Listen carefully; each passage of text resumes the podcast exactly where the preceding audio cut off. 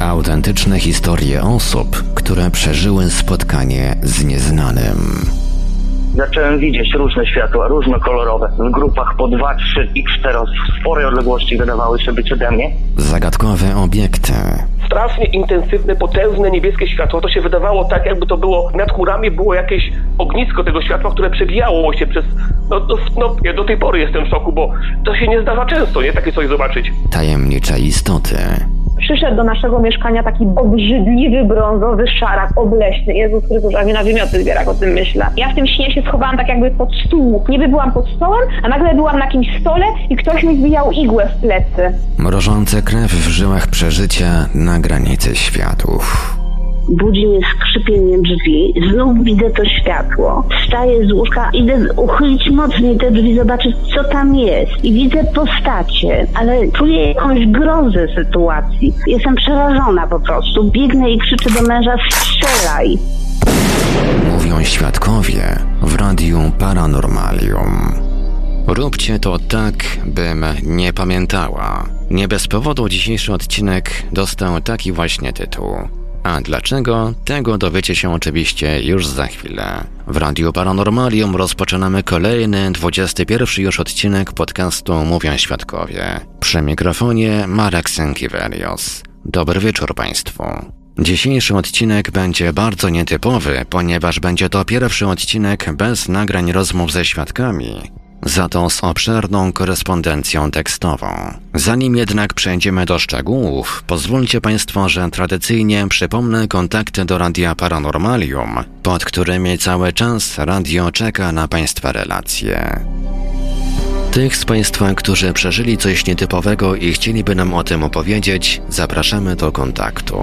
Nasze numery telefonów to stacjonarny 32 746 0008, 32 746 0008, komórkowy 530 620 493, 530 620 493, skype radio.paranormalium.pl radio.paranormalium.pl Numer gadu gadu 36 08 80 02 36 08 80 02 Można również kontaktować się za pośrednictwem naszego fanpage'a na Facebooku pod adresem facebook.com ukośnik Radio Paranormalium. Czekamy także na Państwa e-maile pod adresem radiomałpa-paranormalium.pl radiomałpa-paranormalium.pl W razie gdyby pod naszymi telefonami nikt nie dyżurował, istnieje możliwość nagrania wiadomości głosowej. Bardzo serdecznie prosimy sprecyzować, w jakiej sprawie chcą się Państwo z nami skontaktować. Słuchaczy dzwoniących z numerów zastrzeżonych prosimy ponadto o podanie numeru, na który mamy oddzwonić. Wszystkim świadkom gwarantujemy pełną anonimowość. Jakąś taką tradycją w ostatnim czasie w naszej audycji stały się swego rodzaju paranormalne spowiedzi. Dziś wysłuchamy kolejnej z nich, bardzo obfitującej w wątki ufologiczne. Jakiś czas temu za pośrednictwem fanpage'a na Facebooku z Radiem Paranormalium skontaktowała się nasza słuchaczka z Warszawy, która od dzieciństwa doświadcza dziwnych zdarzeń z udziałem niezidentyfikowanych obiektów latających oraz zagadkowych istot. Zdarzenia te wywarły na naszej słuchaczce na tyle duże piętno, że ich skutkiem ubocznym były m.in. problemy z partnerami, a w późniejszym okresie również problemy w szkole. Bohaterka dzisiejszej audycji w okresie liceum była na tyle mocno zestresowana dotykającymi ją zdarzeniami, że zaczęła cierpieć na bezsenność, co niestety negatywnie odbiło się na jej osiągnięciach szkolnych. Jak się okazało, to co nasza słuchaczka pamiętała świadomie, stanowiło jedynie czubek góry lodowej, ponieważ w trakcie kilkukrotnych sesji regresji hipnotycznej wyszło na jaw wiele zaskakujących i wstrząsających szczegółów.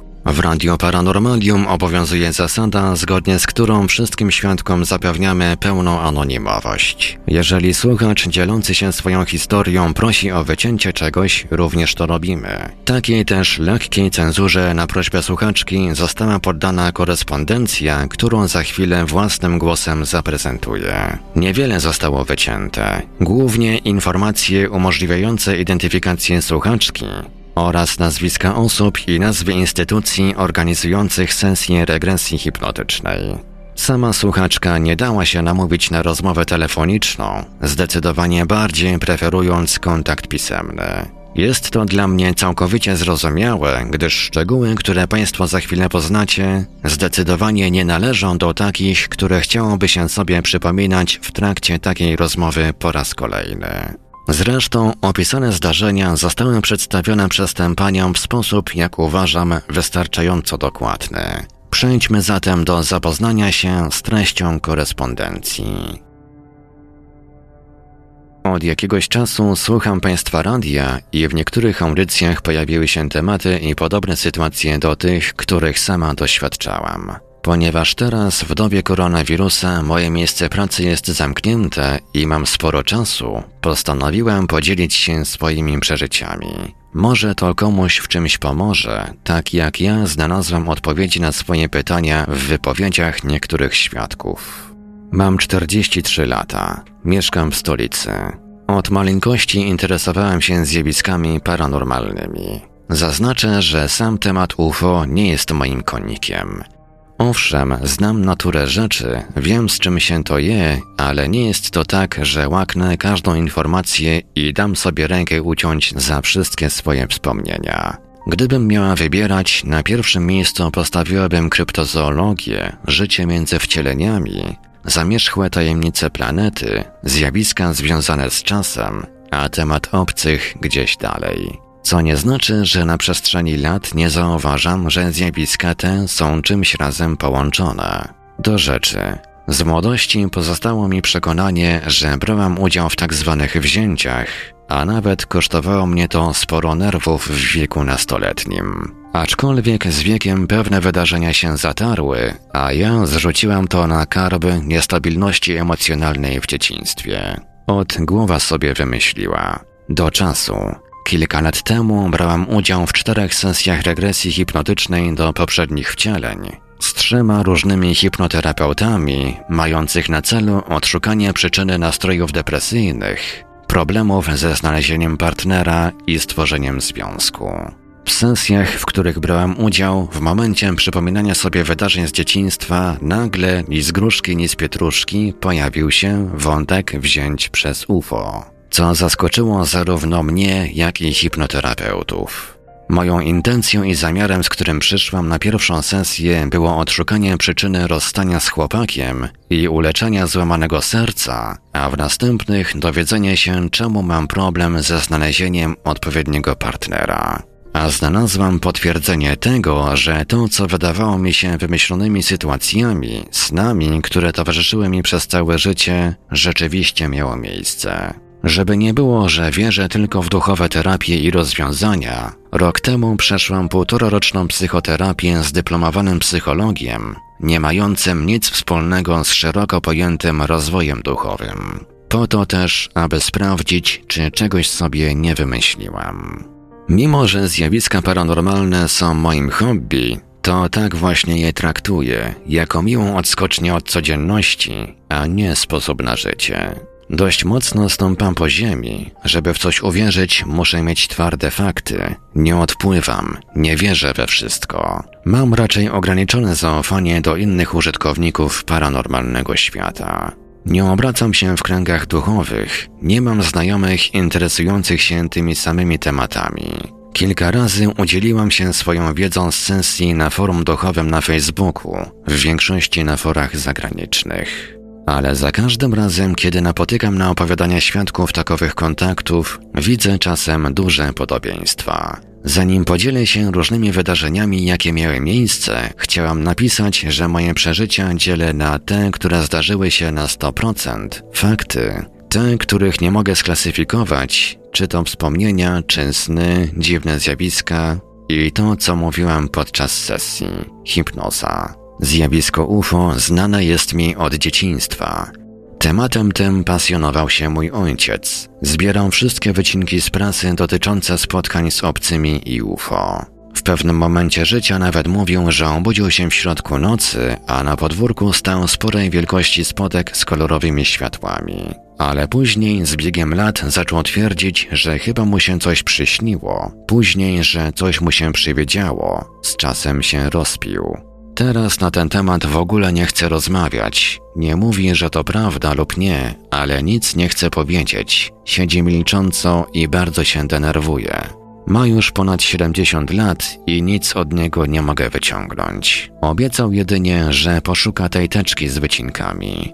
Pytałam mamy o dziwne zjawiska, czy coś pamięta, ale twierdzi, że nic paranormalnego. Owszem, że miewa sny i rzeczywiście one się sprawdzają. Moja babka, a jej matka była znaną w kilku wsiach wieszczką i wróżyła z kart, ale dziwne światła, UFO to nie. Tak czy inaczej, gdzieś w wieku 6-7 lat podkradłam tą teczkę z wycinkami i gapiłam się w obrazki, a kiedy nauczyłam się czytać, mogłam zapoznać się z treścią. Ojciec o tym nie opowiadał. Teczkę miał schowaną wysoko na pawlaczu, nie pokazywał mi jej. O swoich przeżyciach opowiedział mi dopiero z czasem. Teczka zawierała w większości wycinki o spotkaniach pierwszego i drugiego stopnia, ale był też typowy rysunek kosmity, który mnie nie przestraszył ani nie zadziwił, bo takie rzeczy widywałam już wcześniej. Przyjęłam to jako coś normalnego. Tak samo jak na świecie żyją tygrysy i słonie. Nie ma się nad czym zastanawiać. Pierwsze moje wspomnienie dotyczy okresu pomiędzy drugim a trzecim rokiem życia, 1978-79 rok, kiedy byłam zabierana z łóżeczka ze szczebelkami przez jakąś postać, która pojawiała się obok niego przez tunel w ścianie. Zabierała mnie gdzieś tamtą drogą, a później odstawiała na miejsce. No ale każde dziecko ma jakiegoś wymyślonego towarzysza. Kolejne wydarzenie, fakt, miało miejsce w wieku może 4-5 lat. Wybudziłam się w nocy, usiadłam na łóżku i zobaczyłam przez szybę w zamkniętych drzwiach od sąsiedniego pokoju błyskające światła. Spałem wtedy na łóżku głową w stronę drzwi, oddzielonych metrowym przedpokojem od następnych drzwi do kolejnego pokoju. Blask wpadał przez okno tego drugiego pokoju. Światło musiało być tak intensywne, że przeszło przez obie grube matowe szyby w obu drzwiach. Było to pulsujące, niebiesko-czerwonawo-białe światło. Pomyślałem sobie, że to chyba karetka pogotowia albo milicja, bo skojarzyło mi się z kogutami na samochodach, ale nie było słychać syren. Dalej nie pamiętam, chyba poszłam spać. Ostatnio zastanawiałem się, że może rzeczywiście była to karetka stojąca blisko okna, tyle że mieszkaliśmy na trzecim piętrze. Gdyby auto stało na ulicy, światło nie dotarłoby tak wysoko i nie załamałoby się pod kątem, żeby wpaść do drugiego pokoju. Coś musiało świecić z tego samego poziomu. Później nastąpiła seria już jawniejszych spotkań. Wspomnienie. Zaczęło się od wigilijnej nocy. To pamiętam bardzo dobrze też gdzieś w tym samym okresie życia. Obudziłem się w nocy, a za oknem na niebie z dużą szybkością pojawiły się i przybliżały światła. Były dwa, wykonywały szybkie manewry. Podeszłam do okna i zobaczyłam wyżej pomiędzy moim a drugim blokiem latający autobus i tramwaj. Tak to wtedy nazwałam. Oba ze świecącymi, zmieniającymi się światłami dookoła. Byłam bardzo zdziwiona, że święty Mikołaj przyleciał do mnie, ale trochę rozczarowana, że nie saniami z reniferami, tylko tramwajem i autobusem. Nie miałem wątpliwości, że to musiał być on. Otworzyłam drzwi i wyszłam na balkon. Trochę się bałam, bo była zima, a mama nie pozwalała chodzić bez kapci ani wychodzić samej na balkon. Ale czułam taką wewnętrzną potrzebę złamania zakazu. Zauważyłam kątem oka, że oboje rodzice śpią i nic ich nie obudziło. Mieszkaliśmy z rodzicami w jednym pokoju, w drugim dziadkowie z wujkiem. Wcale nie było mi zimno i nie czułam zimna betonu pod stopami. Coś powiedziało mi tak w umyśle, żebym weszła i stanęła na barierce od balkonu, ale była bardzo wysoka, gdzieś mojego wzrostu. Nie pamiętam, jak się na niej znalazłam. Coś znowu mi powiedziało, żeby się nie bać, stanąć mocno obiema nogami i dać krok do przodu. Tu mocno się przestraszyłam, bo to trzecie piętro i jak postawić nogę w przestrzeni, w powietrzu. Ale po wahaniu dałam się przekonać i okazało się, że nie spadłam, tylko zawisłam w przestrzeni. To przypominało trochę bycie w zawieszeniu, jak w wodzie, ale uczucie ciepłe i przyjemne. jak stąpanie po lekko uginającej się powierzchni. Uczucie podobne do stąpania po trampolinie. Później znalazłam się w środku tramwaju. Trochę mnie zdziwiło, że jest tam dość pusto. Były tam też cztery istoty oprócz mnie, ale nie jestem w stanie przypomnieć sobie, jak wyglądały ich twarze. Nie byli to jednak ani dorośli, ani dzieci. Wydawało mi się, że to lalki i miśki, bo były niewiele wyższe ode mnie. Zabrano mnie na przejażdżkę. Bardzo szybko i bardzo dużo było tam zakrętów. Pamiętam, że bardzo mi się to podobało i odczuwałam takie uczucie w brzuchu jak podczas latania. Tyłu, w bliskiej odległości, towarzyszył nam Mikołajowy autobus. Był takiej samej wielkości jak tramwaj, w którym byłam, ale trochę inny. Pojazdy nie były takie same. Później Mikołaj pokazał mi mój blok, jak wygląda z dużej wysokości. Pamiętam, jak bardzo szybko z góry zbliżaliśmy się do niego, aż ze strachu czułam ściśnięcie w żołądku. Kiedy się zbliżyliśmy, zauważyłam, że blok jest oświetlony od tramwaju blado-niebieskim światłem. Nie pamiętam, jak znalazłam się w pokoju. Pamiętam, że później te wizyty odbywały się dość regularnie. Nie wspominam tego negatywnie. Raczej wyczekiwałam na te spotkania, aczkolwiek przypomina mi się fakt, że kilka lat później leciałam jakimś małym samolotem, chyba wilgą, z trójką innych dzieci, nad lotniskiem. Byłam przerażona, bo samolot wydawał mi się bardzo niestabilny, a jeszcze bardziej jak zobaczyłam swój dom z góry. Dokładnie tak, jak go widziałam wtedy podczas tamtej przejażdżki z Mikołajem. Chciałam jak najszybciej wysiąść. Leciałam też na podobną przejażdżkę śmigłowcem z lotniska w Dajtkach. Helikopter miał cały przód aż do nóg z szyby. Wtedy uruchomiło mi się wspomnienie, że będąc w tramwaju mogłam zobaczyć wszystko, co jest na zewnątrz przez jego pokład. Był przeźroczysty. Przestraszyłam się, bo byłam już starsza. Więcej nie wsiadłam do żadnego samolotu aż do 37 roku życia. Panicznie zaczęłam bać się latania. Więcej z tego okresu mi się nie przypomina. Oprócz tego, że cały czas miałem wrażenie, że ktoś stoi za zasłoną i bałem się chodzić nocą do toalety, przechodząc koło kuchni. A jeszcze jedno. W tym okresie notorycznie cierpiałam na zapalenie uszu i czasami nie wiadomo dlaczego bolały mnie kolana. Lekarze nie mogli znaleźć przyczyny tego bólu. Kolejne, chyba świadome spotkanie nastąpiło, kiedy kończyłam podstawówkę. 1991 rok. Pierwsze doświadczenie, fakt, miało miejsce na wakacjach u babci. Któregoś popołudnia coś nakazało mi pójść do oddalonego jeden kilometr od domu babci lasu.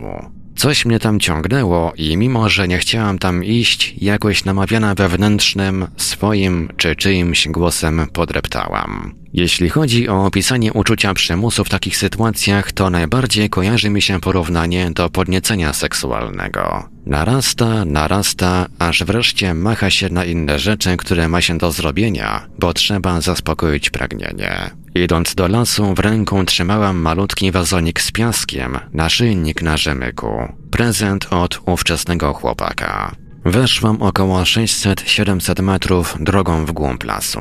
Wspięłam się na wzniesienie i trafiłam na małą polankę, rozgałęzienie dróg. Wtedy rozejrzałam się i zorientowałam, że coś jest nie tak. Wydawało mi się też, że usłyszałam grzmot, ale mimo, że niebo było zasłonięte białym mlekiem, to nic nie wskazywało na zbliżającą się burzę. Ogarnęło mnie dziwne uczucie niepokoju i zauważyłam, że nie słyszę śpiewu ptaków i spostrzegłam, że liście na drzewach się poruszają.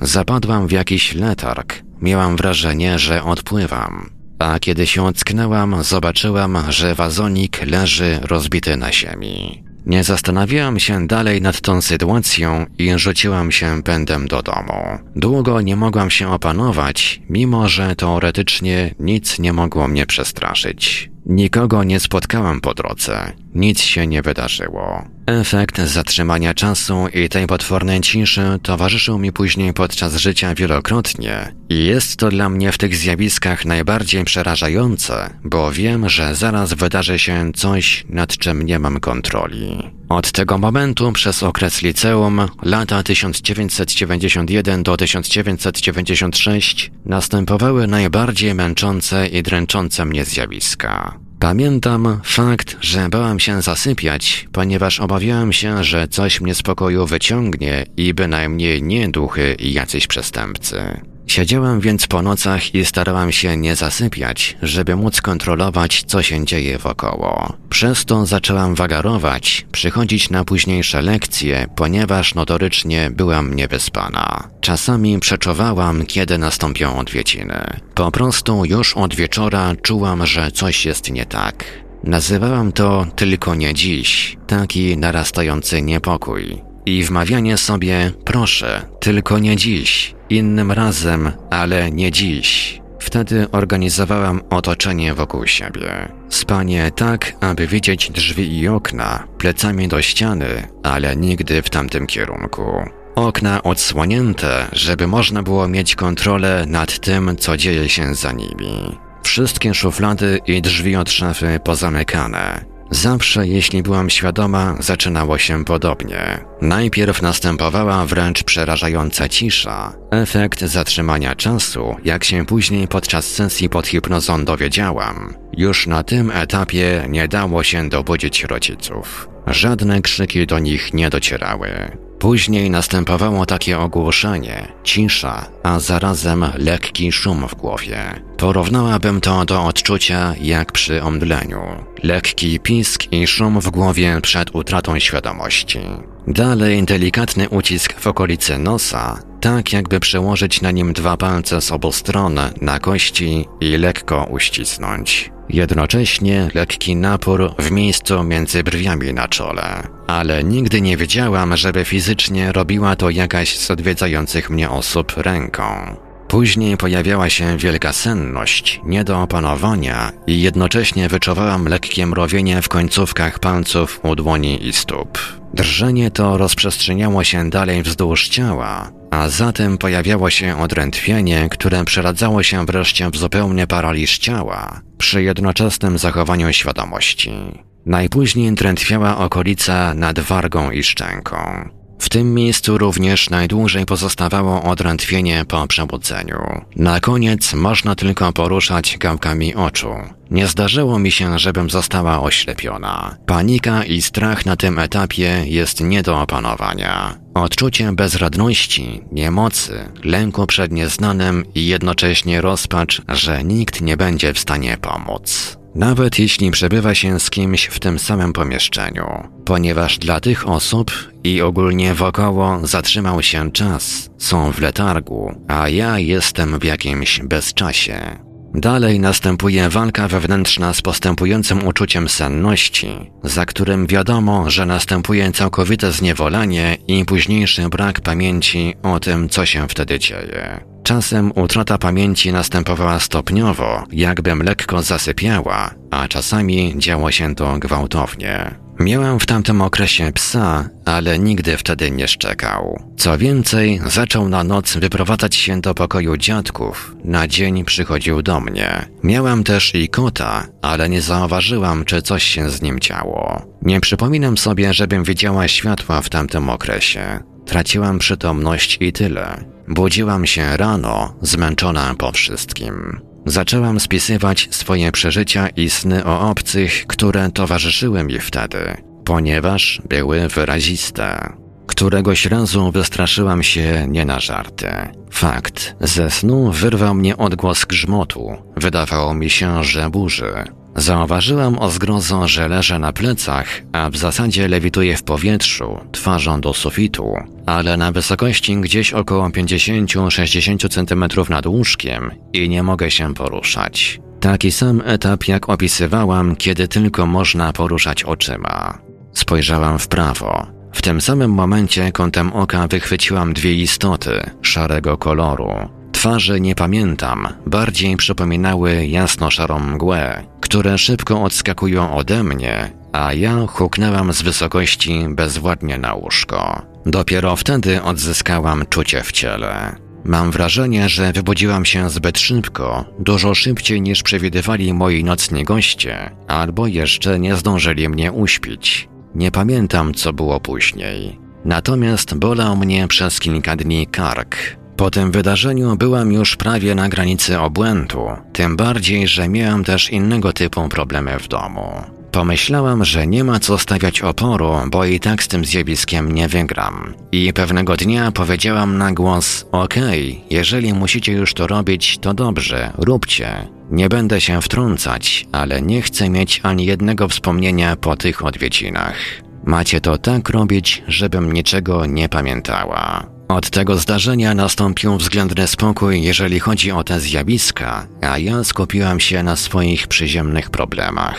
Wszystkie te spotkania obudziły za to we mnie wielką chęć poznania zjawisk natury paranormalnej. Zajęłam się studiowaniem astrologii, paleoastronautyką i różnymi odgałęzieniami zjawisk paranormalnych. Temat UFO przestał być na pierwszym miejscu, a ja z czasem zaczęłam myśleć, że to były jakieś lęki okresu nastoletniego i dziecięcego. Jedne dzieci boją się smoków, ciemności i duchów, a ja kosmitów. Jedynie pamiętam sytuację, fakt, kiedy będąc z rodzicami na wakacjach koło Gdańska, plażowicze z naszego turnusu wspominali, że widzieli UFO nad morzem. Pomyślałem wtedy, no tak, i tak mnie znajdą, jak będą chcieli. Z 8-9 lat później z eks-mężem, będąc na wakacjach również nad morzem, mieliśmy taką dziwną przygodę. Pojechaliśmy samochodem zwiedzać okolice. Nie pamiętam, co wtedy zwiedzaliśmy, czy jakąś latarnię, czy inne zabytki. Byliśmy sami i w czasie tej wycieczki nie spotkaliśmy nikogo. Po zwiedzaniu wsiedliśmy do samochodu, żeby jechać dalej. Jechaliśmy jakimś polem, gdy zauważyłam, że zegarek na mojej ręce zatrzymał mi się gdzieś przed godziną 12 i stoi. Żeby było dziwniej, mój eks-mąż zauważył, że drugi zegarek też nie chodzi i zatrzymał się na tej samej godzinie. Nie pamiętam tylko, czy był to jego zegarek, czy taki przyklejany na deskę w samochodzie. Ale były to dwa zegarki. Oba zegarki starczą, nie elektroniczne. Oba się zatrzymały. Trzeci zegarek wskazywał godzinę 15 i później okazało się, że chodził prawidłowo. Zdziwiło nas to, a przede wszystkim to, że upłynęły trzy godziny. Byliśmy przekonani, że zwiedzanie zajęło nam nie więcej niż 30-40 minut. W 2005 roku pewne obawy co do obcych miałam podczas ciąży. Inne matki bały się, czy dzieci urodzą się zdrowe, a ja niepokoiłam się, czy mi ktoś córki z brzucha nie ukradnie, bo miałam już wiedzę, że takie sytuacje się zdarzają. Miałam także trochę nocy niepokojów z nasłuchiwaniem, czy nie pojawi się przerażająca cisza. Temat UFO ucichł, jeśli o mnie chodzi, na kilka lat i powrócił przypadkowo podczas sesji pod hipnozą. W pewnym momencie swojego życia, nie mogąc pogodzić się z rozstaniem z ówczesnym partnerem i postępującą depresją, przeżyciami w rodzinie, postanowiłem spróbować terapii hipnozą. Ponieważ już interesowałem się rozwojem duchowym, postanowiłem połączyć oba tematy i spróbować hipnozy do życia między wcieleniami, żeby dowiedzieć się, czemu przytrafiają mi się różne rzeczy. Zdecydowałem się na sesję z hipnoterapeutą i w 2014 roku poddałem się dwóm sesjom pod wpływem hipnozy. W sesjach nie był poruszany temat UFO. Nie przyszło mi do głowy, żeby pytać o takie rzeczy. Uważałam temat nocnych wizyt u mnie za zamknięty, a głównym tematem miało być skupienie się nad rozwiązaniem problemów psychologicznych. Jedynie na moje niedopasowanie w związkach Zastanawialiśmy się z hipnoterapeutką, czy czasem nie jestem duszą hybrydową, która do tej pory inkarnowała na innych planetach. Ale podczas sesji okazało się, że absolutnie nie. Moje pierwsze wcielenie było w człowieka, którego zabił kot szablozębny z Milodon w odległej przeszłości i późniejsze wcielenia też okazały się typowo ludzkie. Dlatego dużym dla nas zaskoczeniem było to, co pojawiło się w sesji, ponieważ przypomniało mi i potwierdziło to, co przydarzało mi się w dzieciństwie. Pozwolę sobie przytoczyć fragment. Ja. A i to, bo ja widzę Ziemię, widzę też inną planetę. Ten poziom, gdzie teraz jestem na tym poziomie, tak widzę, że. Mm, znaczy, znamy się, bo znamy się. On nie jest z Ziemi. Nie przeraża mnie ten jego widok, bo on pokazuje mi swoją prawdziwą postać. Zobaczyłam typowego szaraka. On odsłonił mi swoją postać, bo był przykryty mgłą. Nie byłam zdziwiona tym widokiem. Znaczy, w ogóle ich znam wszystkich. Tak, bo ja miałam 15-16 lat, ja się strasznie bałam. Oni przychodzili i ja z nimi pracowałam, ale to było dobre. Nie, nie, nie, żadne. A, bo ja miałem dużo emocji i oni się uczą też tych emocji i chcieli troszeczkę podpatrzeć, żeby pokazać. Tak, to ja pokazałam, ale później nie, nie, nie, już żeby nie przychodzili, bo ciało się denerwuje bardzo. Okazało się, że rzeczywiście byłem odwiedzana. To ja nie, bo w tym kierunku są tacy, co pracują razem z nimi na ziemi, ale ja nie. Widziałam ludzi, którzy są oprowadzani i przeprowadzane są na nich badania. Ale się znamy, bo oni, tam jest jeszcze planeta, ona dopiero jest malutka. Kiedyś będzie taka jak Ziemia. A pytają, czy ja bym kiedyś tam chciała żyć.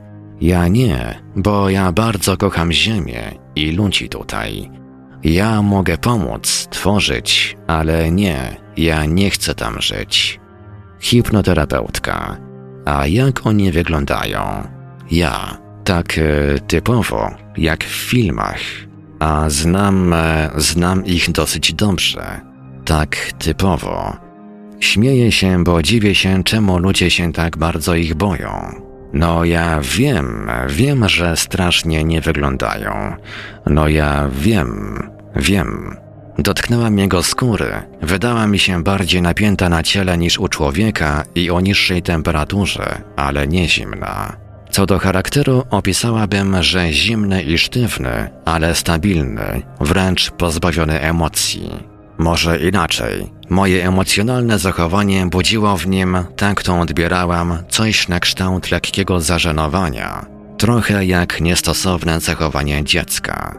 Pokazano mi planetę przypominającą Ziemię, ale było na niej zdecydowanie więcej lądów o tropikalnym klimacie niż wody. Widziałam na niej rozmaite zwierzęta, ale nie było tam formy ludzkiej. Tak jakby ta planeta czekała na zasiedlenie, ale nie wiem przez kogo. Nie chciałam tam żyć w formie fizycznej. Widząc to, zapytałam, czy to oni odwiedzali naszą planetę kiedyś. Na to przedstawiono mi duszę Szaraka o imionach Ezachiel i Henoch, że to były jego dwa poprzednie wcielenia. To mi wystarczyło. Najbardziej też interesowało mnie, jak wpływać na masy wody na morzu. Nie wiem skąd przyszło mi to na myśl podczas sesji oraz to, w jaki sposób przemieszczają się w czasie. Zobaczyłam, w jaki sposób dostają się statkiem do danej linii życia człowieka i jak z niego wychodzą w różnych punktach. Jak również sposób, w jaki taki punkt można określić poprzez dwie współrzędne, jedną w czasie, drugą w przestrzeni. Opisano mi, że struktura czasu jest falowa, nie liniowa i jeszcze kilka innych moich pytań. Tego szaraka, który towarzyszył mi w moim życiu, nazwałam Jumper. Właśnie dlatego, że tak skaczą po liniach czasu. Mogą wchodzić w jednym miejscu, a później w innym. Dlatego z naszego punktu widzenia żyją bardzo długo. Z tego co odczułam, Jumper jest kimś w rodzaju dowódcy sprawującego opiekę nad tamtą planetą. Ale jest to sekcja zajmująca się psychologiczną naturą człowieka. Widziałam na przykład inną, która jest typowo medyczna, zajmuje się pobieraniem tkanek i temu podobne. Jeżeli chodzi o przyczynę moich odwiedzin i zainteresowanie moimi emocjami, byłam dość emocjonalną i wrażliwą osobą przez całe życie. Wyjaśniono mi, że gatunek, który stopniowo ewoluuje w kierunku jedności, zatraca swoją indywidualność i emocjonalność. A tymczasem emocje posiadają duży ładunek energetyczny, pozwalają tworzyć i innymi przemieszczać się po liniach czasu, fali czasu. Kiedy dokonujemy w swoim życiu odpowiednich wyborów, to, co nazwalibyśmy prawem przyciągania, powodujemy swój rozwój i dlatego emocje są tak niezbędne do tego, żeby dana rasa się rozwijała. Czy poznanie, jak odczuwa się emocje, interesowało ich dla samych siebie, czy do tworzenia innych ras, nie wiem. Wiem, że bardzo dobrze umieją łączyć materię i pierwiastki. Całe to spotkanie nie było dla mnie aż tak interesujące w hipnozie. Trwało stosunkowo krótko, więc zaraz po tym powędrowałam dalej. Po sesji jedynie zdziwiły mnie moje dość techniczne pytania, mimo że nie mam takich zainteresowań. Jestem bardziej utalentowana humanistycznie niż w przedmiotach ścisłych. Nie umiem dodawać liczb nieparzystych.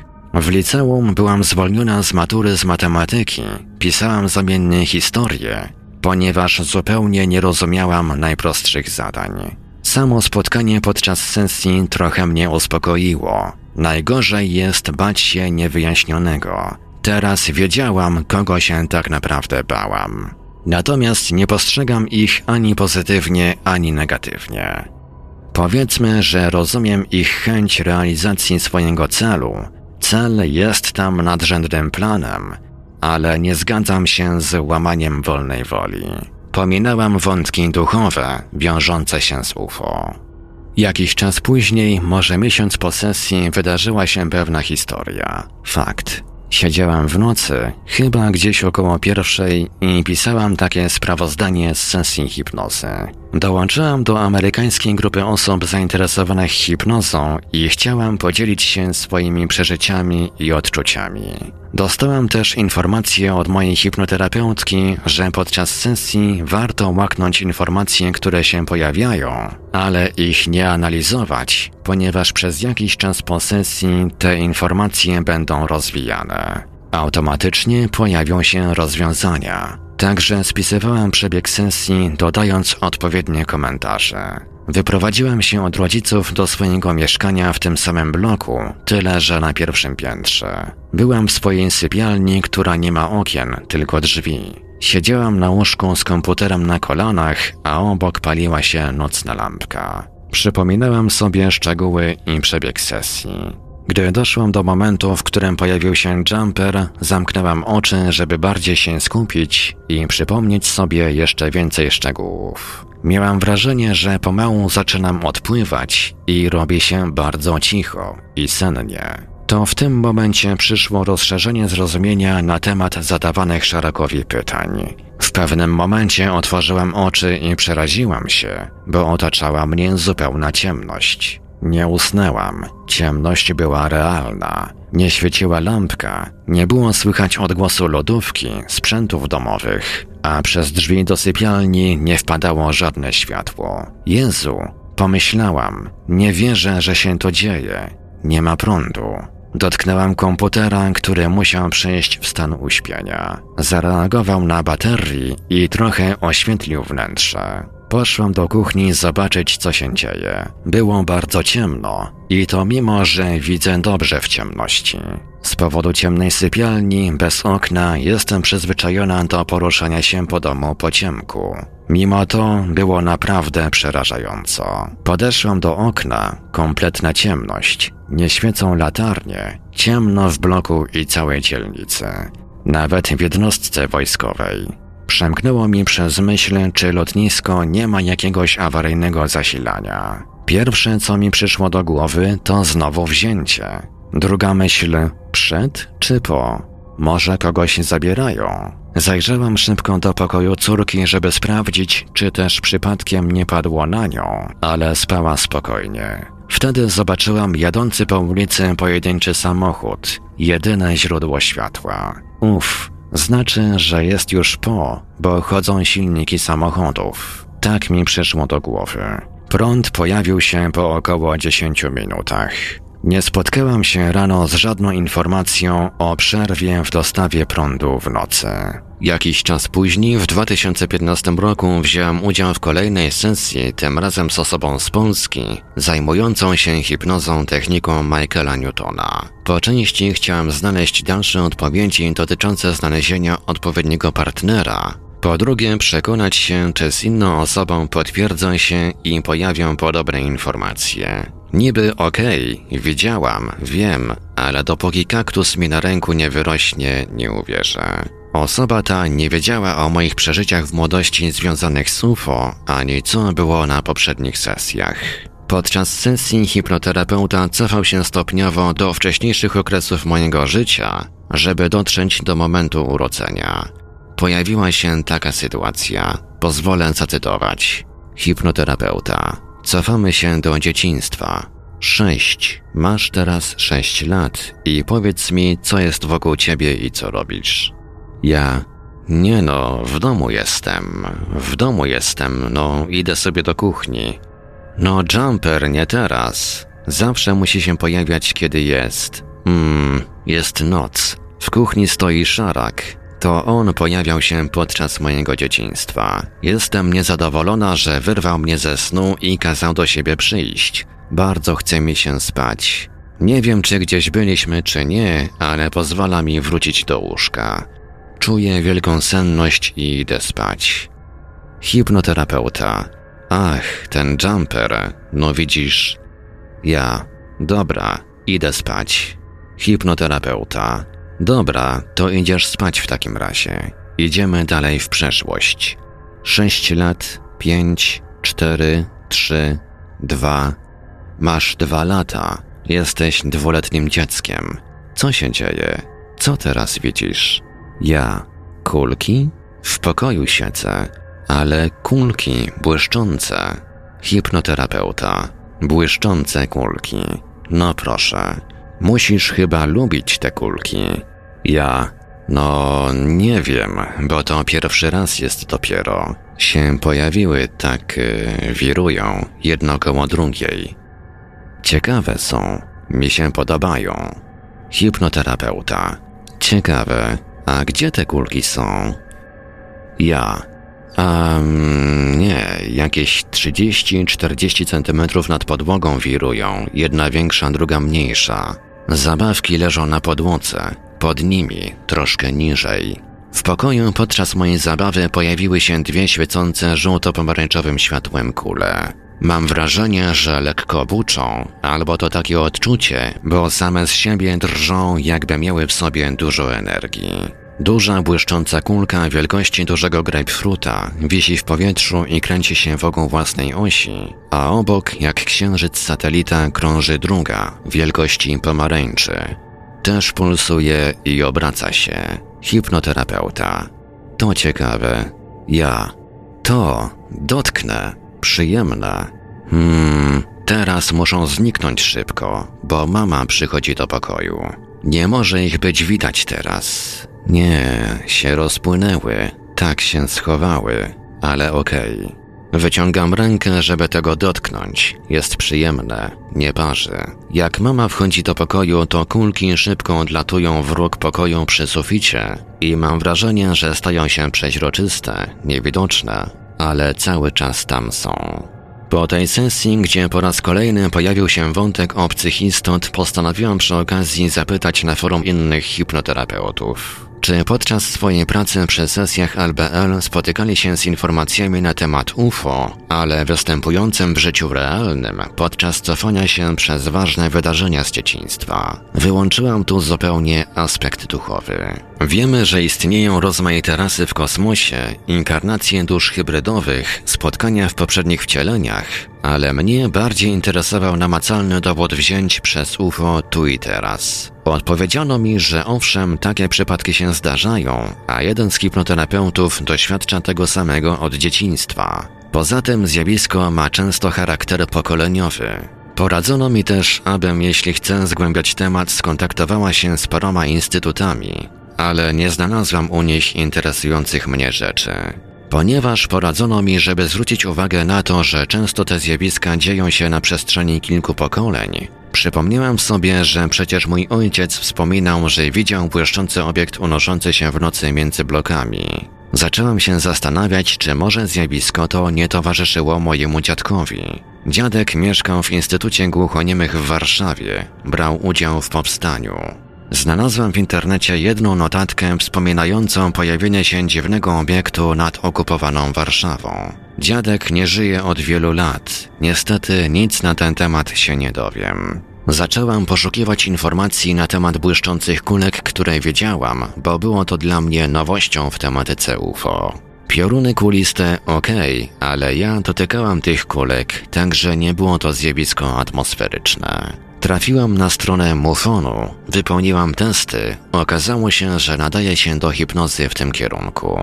Poradzono skontaktować się z oddziałem Mufonu w swoim państwie w sprawie poszukiwania odpowiedniego hipnoterapeuty. Ale tu już się poddałam. Po pierwsze, nie wiem, czy w Polsce Mufon ma swoje odgałęzienie i jakoś mam średnie zaufanie do organizacji. Po drugie, nie zamierzałem wydawać pieniędzy na sesję związaną z UFO. To coś innego niż psychoterapia. Szukając źródeł wiedzy o kulkach na własną rękę, dołączyłam do amerykańskiej grupy wsparcia osób odwiedzonych przez UFO. Tam też nikt w owym czasie nie słyszał nic o moich kulkach. Nie wiem jak teraz, dawno nie odwiedzałam tego forum. Co do sesji pod hipnozą, czy polecam? Tak, pomijając aspekt duchowy, który mnie tam przyciągnął. Jeśli chodzi o zjawisko uprowadzeń, to dało mi chociaż częściowe zrozumienie tego, co mi się przytrafiało i powiedzmy jakiś powód, dlaczego byli mną zainteresowani. Do tego zobaczenie z bliska postaci Szaraka, a wręcz z nim porozmawiania, dało mi później świadomość tego przynajmniej z kim mam do czynienia i nie jest to rozmazana plama. Rozmawiając z osobami z grupy wsparcia, dowiedziałem się, jak wiele osób przeżywa podobne historie, jak bardzo są zagubione. Nie potrafią wytłumaczyć tego, co ich spotyka, a także żyją w ciągłym stresie i obawie. Czasami strach jest tak wielki, że ludzie doznają wręcz paniki, śpią przy zapalonym świetle, a nawet z nożami wokół łóżka. Ponieważ sama zatknęłam się z tym zjawiskiem, wiem jak wielki to strach potrafi być i co jest w stanie człowiek zrobić, aby walczyć o swoje życie. Bardzo ciężko jest żyć w ciągłym zagrożeniu. Wpływa to negatywnie na psychikę, powoduje depresję, trudności w relacjach z innymi. Niesie też ze sobą ryzyko. Bo co jeśli któregoś razu, popychani strachem, czuwając w ciemności, wyciągniemy spod poduszki nóż i zaatakujemy idącego do nas szaraka, a w efekcie okaże się, że to skaczący na łóżko nasz kochany pies, albo co gorsza dziecko, które przyszło w nocy do naszego łóżka. Dlatego też chciałem podzielić się swoją historią, a także wydarzeniem, które zmieniło moje podejście do zagadnienia UFO i pozwoliło opanować trochę strach.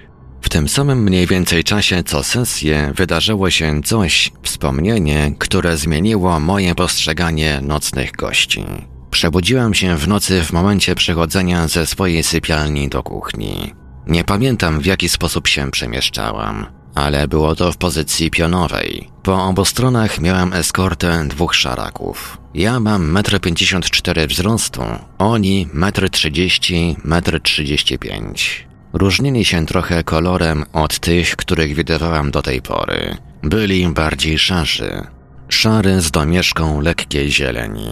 Natomiast znajome mi istoty odwiedzające mnie do tej pory były koloru bardziej białego, z dodatkiem błękitnego i zdecydowanie jaśniejsze od tych, które były tutaj. Byłam sparaliżowana. Mogłam tylko obserwować, co się dzieje. Miałem odczucie wybudzania się, mocnego zaspania. Weszliśmy, czy też przesunęliśmy się i stanęliśmy na środku kuchni. Dalej mogłam tylko poruszać oczyma, ale kątem oka zauważyłam na parapecie okiennym bardzo małego szaraka, gdzieś 35-40 cm wzrostu, z dużą głową, ale ciałem nie tak chudym jak w przypadku zwykłych szarych. Bardzo nieprzyjemny z twarzy. Określiłabym to twarz pomarszczona jak śliwka lub rodzynka. Miałam wrażenie, że to on nadzoruje całą akcję. Z tyłu za nim, za oknem widać było blade, chłodne, ale nieoślepiające światło. Dlatego mogłam rozpoznać, że jest innego koloru niż pozostali, bardziej brązowego. Niestety nie wiedziałem źródła światła i co je emitowało. Po lewej stronie od niego stała jakaś ciemna, wysoka postać, około dwóch metrów wzrostu. Przypominała ogromny cień, natomiast widać było małą głowę na wysokim, szczupłym ciele. Zupełnie inne proporcje wielkości głowy w porównaniu do ciała, jak u szaraków. Nawet posądziłabym go o to, że to jakiś zupełnie inny gatunek. Odniosłam wrażenie, że to on odpowiada za mój paraliż i mentalne skrępowanie. Także stałam z nim pośrodku kuchni i bardzo się bałam. Byłam przerażona i w ogromnej panice. Po pierwsze, że znów się coś dzieje, a miało ponoć nic nie być. Dwa, byłam tego świadoma. Trzy, nie było tam jumpera i to była zupełnie inna grupa istot. Nie podobało mi się to i chciałam się wyswobodzić. Poczułam wewnętrzną niezgodę na tą sytuację, ale byłam unieruchomiona. Nie wiem jak to opisać, ale myśl o tym uwolnieniu ukryłam przed nimi, osłaniając się swoim strachem. Czyli dalej czułam strach, ale okrywałam nim zamiar wyswobodzenia. Przez to dla nich był odczuwalny tylko strach. Chyba tak bym to określiła. Ponieważ domyślałam się, że obcy słyszą moje myśli, powiedziałam w głowie, nie wiem czemu akurat to i czemu wtedy to przyszło mi do głowy, ale powiedziałam, wolna wola, pierwsze prawo, ja się na to nie zgadzam. I nagle zaczęłam mówić w myślach, bo ciało było wciąż sparaliżowane, cytat z jakiegoś psalmu. Nie jestem wierząca, nie chodzę do kościoła, ale ten fragment zawsze się gdzieś tam przewija w filmach wojennych, kiedy żołnierze dodają sobie otuchy i wyklepałam do nich i choćbym szła ciemną doliną, zła się nie ulęknę. Recytowałam w myślach ten fragment, reszty zresztą nie znam, a z drugiej strony wciąż ukrywałam zatem chęć wyswobodzenia się, także koncentrowali się na tym zdaniu. W tej chwili nastąpiła u nich konsternacja, zdziwienie. Poczułam, że nacisk mentalny się zmniejsza. I nie wiem znów, jak to opisać i czemu to zrobiłam. Tak jakby odbiłam do nich ich energię, którą mnie przytrzymywali. Na zewnątrz rozeszła się fala dookoła, tak jak kółko na wodzie. Wtedy puścił paraliż. Poleciałam do przodu, bo okazało się, że lewitowałam gdzieś z 10 centymetrów nad podłogą. Zrobiłam krok do przodu, żeby się nie przewrócić i nie upaść. Noga, którą się podparłam, ugięła się pode mną, bo jeszcze nie do końca odzyskałam czucie. Ale ostatkiem sił przechyliłam się do przodu i złapałam przez firankę za rękę tego małego szaraka. Złapałam lekko i puściłam. Tylko uścisnęłam. Wtedy zaczęło się dziać. Tych dwóch będących obok odskoczyło w panice ode mnie. Mały zaczął potwornie krzyczeć. Takiego krzyku nigdzie nie słyszałam. Wył tak, jakbym przynajmniej mu tą rękę wyrwała. A ten wysoki, czarny cofnął się, a po chwili chyba czymś mentalnym we mnie uderzył, bo straciłem przytomność. Zalała mnie ciemność. Nic więcej nie pamiętam. Całe to zajście zmieniło moje podejście do prowadzeń i biorących w nich udział istot. Okazało się, że są materialne. Miałam okazję dwa razy ich dotknąć. Dotknąć ich rąk. Kiedyś jumpera, a teraz małego szaraka. W pierwszym wypadku skórę opisałabym jako przyjemną, aksamitną w dotyku, ale bardziej napiętą i zdecydowanie grubszą. Ciało chłodniejsze od ciała ludzkiego. Od urodzenia mam niższą temperaturę ciała, tak około 35,5 stopnia Celsjusza, ale ich jest jeszcze chłodniejsze. Mimo, że jest szczuplejsze i wyczuwalne są kości, to tkanka oblega je równomiernie. Wydaje mi się, że w dłoniach jest o jeden paliczek więcej niż u nas. W przypadku małego szaraka ciało sprawiało wrażenie bardzo kruchego i podatnego na zranienia. Kość przedramienia przypominała mi kość nogi ptaka. Myślę, że gdybym przycisnęła mocniej, to bez trudu mogłabym ją złamać. Dlatego pewnie był schowany za firanką na parapecie, w bezpiecznym w jego mniemaniu miejscu. Najważniejszą jednak rzeczą po tym wydarzeniu było to, że trochę zmienił się układ sił w naszej relacji. Okazało się, że według nich jestem osobą bardzo niebezpieczną, agresywną. Moje impulsywne zachowanie jest nieobliczalne, a do tego potrafiłem uwolnić się od mentalnej kontroli, co utrudnia manipulację moją osobą. Sytuacja zbyt wczesnego samoistnego wybudzenia pojawiła mi się już kiedyś w dzieciństwie, kiedy lewitowałam nad łóżkiem. Myślę, że największym jednak zaskoczeniem dla nich było to, że jestem świadoma oddziaływania wolnej woli. Wydaje mi się, że było to też powodem zaprzestania odwiedzin, ponieważ pod hipnozą mówiłam, cytat, ale później powiedziałam im, żeby nie przychodzili, bo ciało się bardzo denerwuje. Koniec cytatu. Długo zastanawiałam się, co takiego musiałem powiedzieć i zrobić, że dali mi spokój. Tym bardziej, że nieraz prosiłam, błagałam i robiłam wszystko, żeby się temu przeciwstawić. Podczas poszukiwań doszłam do wniosku, że być może ma to coś wspólnego z tak zwanym prawem wolnej woli. Wydaje mi się, że patrząc na to okiem duchowości i odbytych przeze mnie sesji LBL, nawet jeśli osoba przystaje dobrowolnie na współpracę z obcymi, czy to teraz, obecnie, czy też biorąc pod uwagę reinkarnację, udziela zgody przed narodzinami, to jednak zawsze ma możliwość zmiany swojego zdania w trakcie życia, o czym nikt jej już w życiu nie informuje i z czego nie zdaje sobie sprawy. Może to prawo wolnej woli jest jakimś nadrzędnym we wszechświecie i istoty zdające sobie z tego sprawę muszą to prawo respektować. Być może złamanie tego prawa pociąga jakieś konsekwencje, jeśli nie w fizycznym świecie, to być może z punktu widzenia duchowości. A porywanie ludzi, ubezwłasnowolnienie ich podczas wywierania nacisku mentalnego i amnezji powoduje, że są oni tego nieświadomi. Nie mają możliwości bezpośredniej konfrontacji i samostanowienia o sobie. Może istoty obce poprzez takie działanie znalazły sposób na obejście tego prawa i nie są pociągane do odpowiedzialności za to, co robią. Inna sprawa, że ja osobiście odebrałem podczas tych spotkań, że obcy nie uważają, że robią coś złego. Realizują własny plan, któremu podporządkowana jest cała ta struktura i cel ten jest nadrzędny. Tak to zrozumiałam, ale czy to prawda, to nie wiem. Wiem natomiast, że po całym tym zdarzeniu w kuchni odzyskałem pewność siebie, pewnego rodzaju siłę i zdecydowanie zmniejszył się mój strach przed kolejnym spotkaniem, co nie oznacza, że zupełnie minął. Jedyne co mogę poradzić, to spróbować w takich sytuacjach do końca nie zapominać o tym, że jest się człowiekiem, który ma prawo wolnej woli do stanowienia o sobie.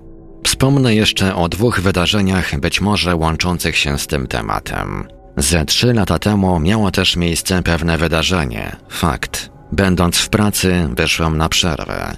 Najpierw do toalety, a później z zamiarem zjedzenia obiadu. Udałam się na górę do toalety na pierwszym piętrze. Nie jestem w stanie powiedzieć, o czym wtedy rozmyślałam. Pamiętam, że weszłam na schody i udałam się do góry. Następnie ocknęłam się, kiedy wchodziłam do toalety, ale zdziwiłam się, że ma zupełnie inny rozstaw kabin. Ze zdziwieniem spostrzegłam, że znajduje się na drugim piętrze, w innej toalecie niż ta, do której się udawałam. Zastanawiałam się, jak to możliwe. Żeby dostać się na wyższe piętro, musiałabym po dostaniu się na pierwsze przejść kawałek, skręcić kilka razy, żeby dostać się do schodów prowadzących na drugie piętro. Ale cóż, zrzuciłam to na swoje gapiostwo i poszłam do restauracji coś zjeść. Tu doznałam szoku, ponieważ spojrzałam na zegarek i od momentu wyjścia z pracy minęło 30 minut. Niemożliwe, żeby tyle czasu zajęło mi skorzystanie z toalety. Byłam tym bardzo zdziwiona i zła, ponieważ zniknęło mi pół godziny. Byłam głodna i musiałam wracać do pracy. Drugi incydent miał miejsce jakieś pół roku temu, również w pracy. Jestem sprzedawcą w sklepie. Któregoś razu stałam przy komputerze, przy kasie i pisałam mail do innego sklepu. Był to październik 2019 roku. Za moimi plecami stała koleżanka. W pewnym momencie usłyszałyśmy piknięcie.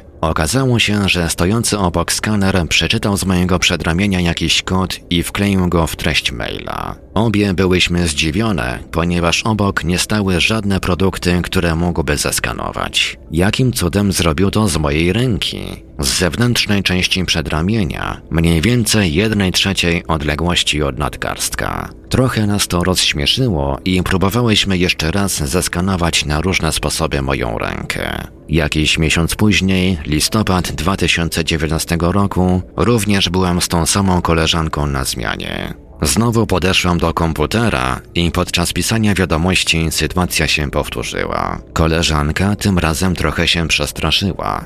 Stwierdziła, że dziwne rzeczy się dzieją wokół mnie. Znów nie znalazłyśmy czegokolwiek oprócz mojej ręki, co mogłoby zaskanować czytnik. Tym razem postanowiłam po pracy poszukać trochę informacji o kodzie. Sam kod był pięciocyfrowy. W naszym sklepie wszystkie kody są dwunastocyfrowe. Większość z nich znamy nawet na pamięć, ponieważ różnią się tylko ostatnimi cyframi.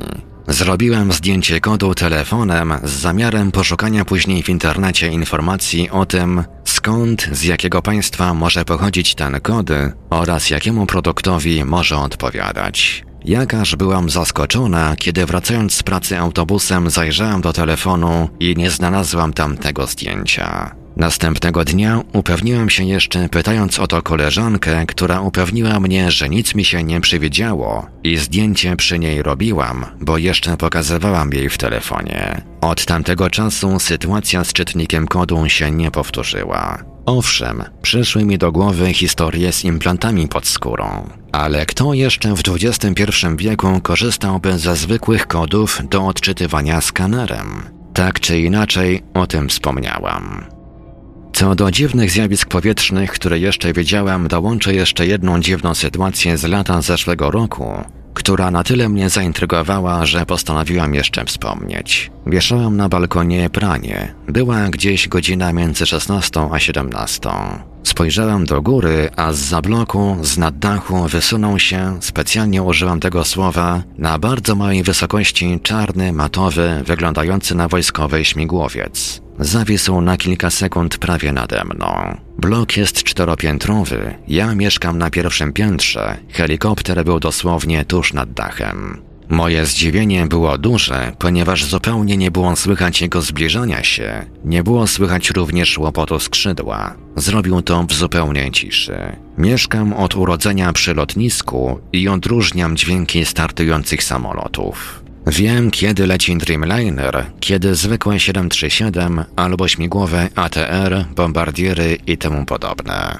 Widziałam wiele wojskowych samolotów, ale w tym przypadku nie było w ogóle go słychać. Zazwyczaj, kiedy leci śmigłowiec ze wschodu z tej samej strony co ten widziany przeze mnie, to słychać go już z daleka. Dźwięk odbija się od będącej naprzeciwko na zachodzie szkoły, także już wiem, że helikopter pojawi się zaraz z drugiej. Zresztą śmigłowce bardzo rzadko latają nad blokami. Mają swoje trasy nad ogródkami działkowymi.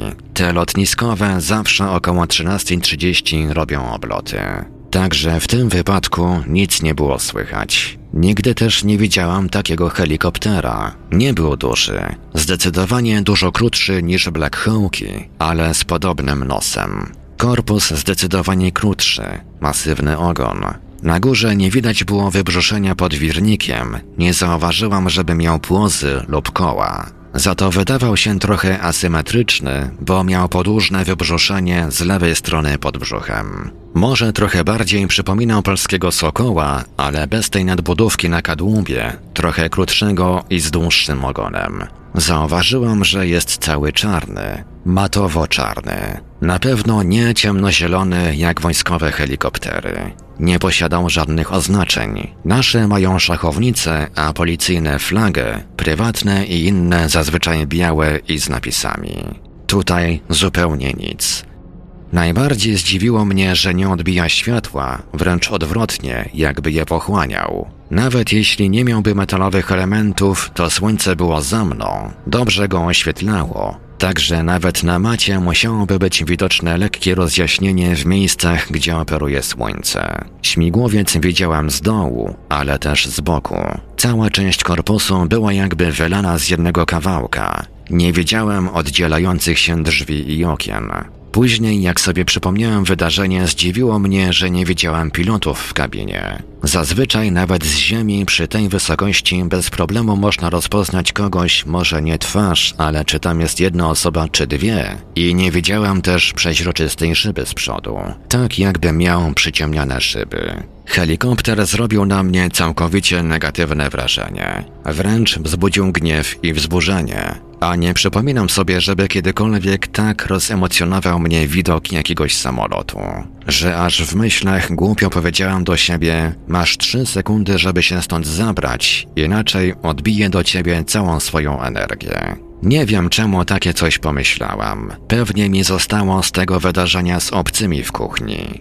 Ale śmigłowiec jakby mnie usłyszał, bo ruszył trochę do przodu, zrobił zwrot w tył i z niewiarygodną prędkością momentalnie uciekł. Schował się za dach, skąd przyleciał. Wyglądało to jak w kreskówce Tom i Jerry, gdzie z za rogu wypada mysz, widzi kota, robi kilka ruchów w powietrzu i ucieka z powrotem za ścianę. Tak mi się skojarzyło. Ale najdziwniejsze dla mnie, dlatego o tym piszę, było to, że nie obrócił się na łuku, jak zazwyczaj robią to helikoptery, ani też w miejscu, tylko w manewrze przypominającym odwróconą literę V. Długo się później zastanawiałam, jakim cudem mogą tak szybko zmienić kierunek pod takim kątem i na przestrzeni kilku metrów. Po tym zdarzeniu weszłam do domu i zaczęłam nerwowo chodzić po pokoju. Byłam wzburzona, wręcz wściekła na ten śmigłowiec z nieznanych powodów. Później sobie analizowałam, że być może wojsko testowało jakąś nową maszynę, ale to wielka nieodpowiedzialność i lekkomyślność pilota, aby to robić na tak małej wysokości nad budynkiem. Obok rosną wyższe od bloku świerki, a zaraz kilka metrów dalej boisko szkolne, więc nie trudno o wypadek. Spotkanie zapadło mi w pamięć na tyle, że zaczęłam szukać informacji o amatowym czarnym helikopterze. Znalazłam, że owszem, sytuacje takie zdarzają się w Stanach, ale u nas w Polsce była tam też wzmianka, że mogą się one wiązać ze zjawiskiem UFO, dlatego o tym wspomniałam. W obecnej chwili nie spotykają mnie dziwne zjawiska. Jedynie od 2015 roku pojawiło się u mnie widzenie urodzin godziny. 22.22, 13.13, 5.05. Spotyka mnie to mniej więcej 8 do 9 razy dziennie przez cały ten okres 5 lat. Nie są to jakieś specjalne numery. Po prostu, kiedy na przykład spojrzę na telefon, bo ktoś zadzwoni, albo chcę wstawić brytwankę do piekarnika i spojrzę na zamontowany w nim zegarek, przyjmuję w pracy pieniądze od klienta i zerknę na komputer. Jakoś nie trafiają do mnie typowo duchowe rozwiązania, czemu widzę te liczby. Szukałam na to odpowiedzi i nie znalazłam. Po jakimś czasie zjawisko to zaczęło mnie denerwować i irytować. Myślałam, że może mój organizm wyczuwa, kiedy jest dana godzina i reaguje w ten sposób, że patrzę na zegarek. Poprzestawiałam więc każdy z zegarków elektronicznych w domu. Mikrofalówka, piekarnik, termometr także różniły się wskazywanym czasem o około 20 minut. Niestety, wciąż kiedy przypadkowo spojrzałam na zegar, widziałam ten, który wskazywał podwójne cyfry. Nawet jeżeli nie był to czas prawidłowy z aktualnym. Później darowałam sobie. Żyję wciąż z liczbami dalej. Intensywność ich nie spadła. Wciąż jest to 8-9 dziennie. Temat UFO pojawia się aktualnie u mnie tylko w snach. W zasadzie w dwóch rodzajach snów, które miewam kilka razy w miesiącu. Pierwsze dotyczą tego, że będąc w jakiejkolwiek scenerii sennej z oddali pojawia się na niebie obiekt UFO. Zawsze wtedy wiem, że muszę zostawić wszystko to, co się dzieje we śnie i pójść w jego kierunku. Gdy towarzyszą mi jakieś osoby, mówię, żeby za mną nie szły. Drugi nazywam szkołą telekinezy. Pokazywany jest mi w nich wpływ własnej energii na przedmioty w celu ich przesunięcia. Jest to nauka bardzo ciężka, wyczerpująca energetycznie. Wbrew pozorom, mając wszelkie techniczne wskazówki, tylko dwa razy podczas takiego snu udało mi się lekko trącić dany przedmiot. Czemu akurat telekineza? Nie mam pojęcia po co, dlaczego i do czego miałoby służyć. Gdybym już miała wybierać, stawiałabym na jasnowidzenie albo telepatię. Tematu telekinezy nie zgłębiam w realnym świecie. Nie czuję takiej potrzeby, ale takie sny pojawiają się u mnie. Może komuś jeszcze przytrafiają się podobne rzeczy. Może to, co napisałam, przyda się do czegoś komuś. Mi pozwoliło uszeregować i spisać wszystkie zdarzenia chronologicznie i wyrzucić z serca. I tak oto kolejna w historii tej audycji paranormalna spowiedź wypełniła 21 już odcinek podcastu Mówią Świadkowie. Dajcie znać w komentarzach, co sądzicie o przekazanych przez naszą słuchaczkę historiach. A jeśli sami przeżyliście coś nietypowego, to koniecznie się tym również podzielcie. Najlepiej pod kontaktami, które zostaną przypomniane za chwilę. Mówił do Państwa Marek Sankiewelios. Koronawirus co prawda nie odpuszcza, wręcz przeciwnie. Wygląda na to, że właśnie rozpoczął w naszym kraju drugie natarcie. Mam jednak nadzieję, że dzisiejszego odcinka wysłuchaliście Państwo w normalnych warunkach, a nie na jakiejś kwarantannie. I takoż wszyscy zdrowi spotkamy się na premierze kolejnego odcinka, który zostanie zapowiedziany jak tylko będzie gotowy. A więc dobranoc i do usłyszenia. Tych z Państwa, którzy przeżyli coś nietypowego i chcieliby nam o tym opowiedzieć, zapraszamy do kontaktu. Nasze numery telefonów to stacjonarny 32 746 0008, 32 746 0008, komórkowy 530 620 493, 530 620 493, skype radio.paranormalium.pl radio.paranormalium.pl Numer gadu gadu 36 08 80 02 36 08 80 02 Można również kontaktować się za pośrednictwem naszego fanpage'a na Facebooku pod adresem facebook.com ukośnik Radio Paranormalium. Czekamy także na Państwa e-maile pod adresem radiomałpa-paranormalium.pl radiomałpa-paranormalium.pl w razie gdyby pod naszymi telefonami nikt nie dyżurował, istnieje możliwość nagrania wiadomości głosowej. Bardzo serdecznie prosimy sprecyzować, w jakiej sprawie chcą się Państwo z nami skontaktować. Słuchaczy dzwoniących z numerów zastrzeżonych prosimy ponadto o podanie numeru, na który mamy oddzwonić. Wszystkim świadkom gwarantujemy pełną anonimowość.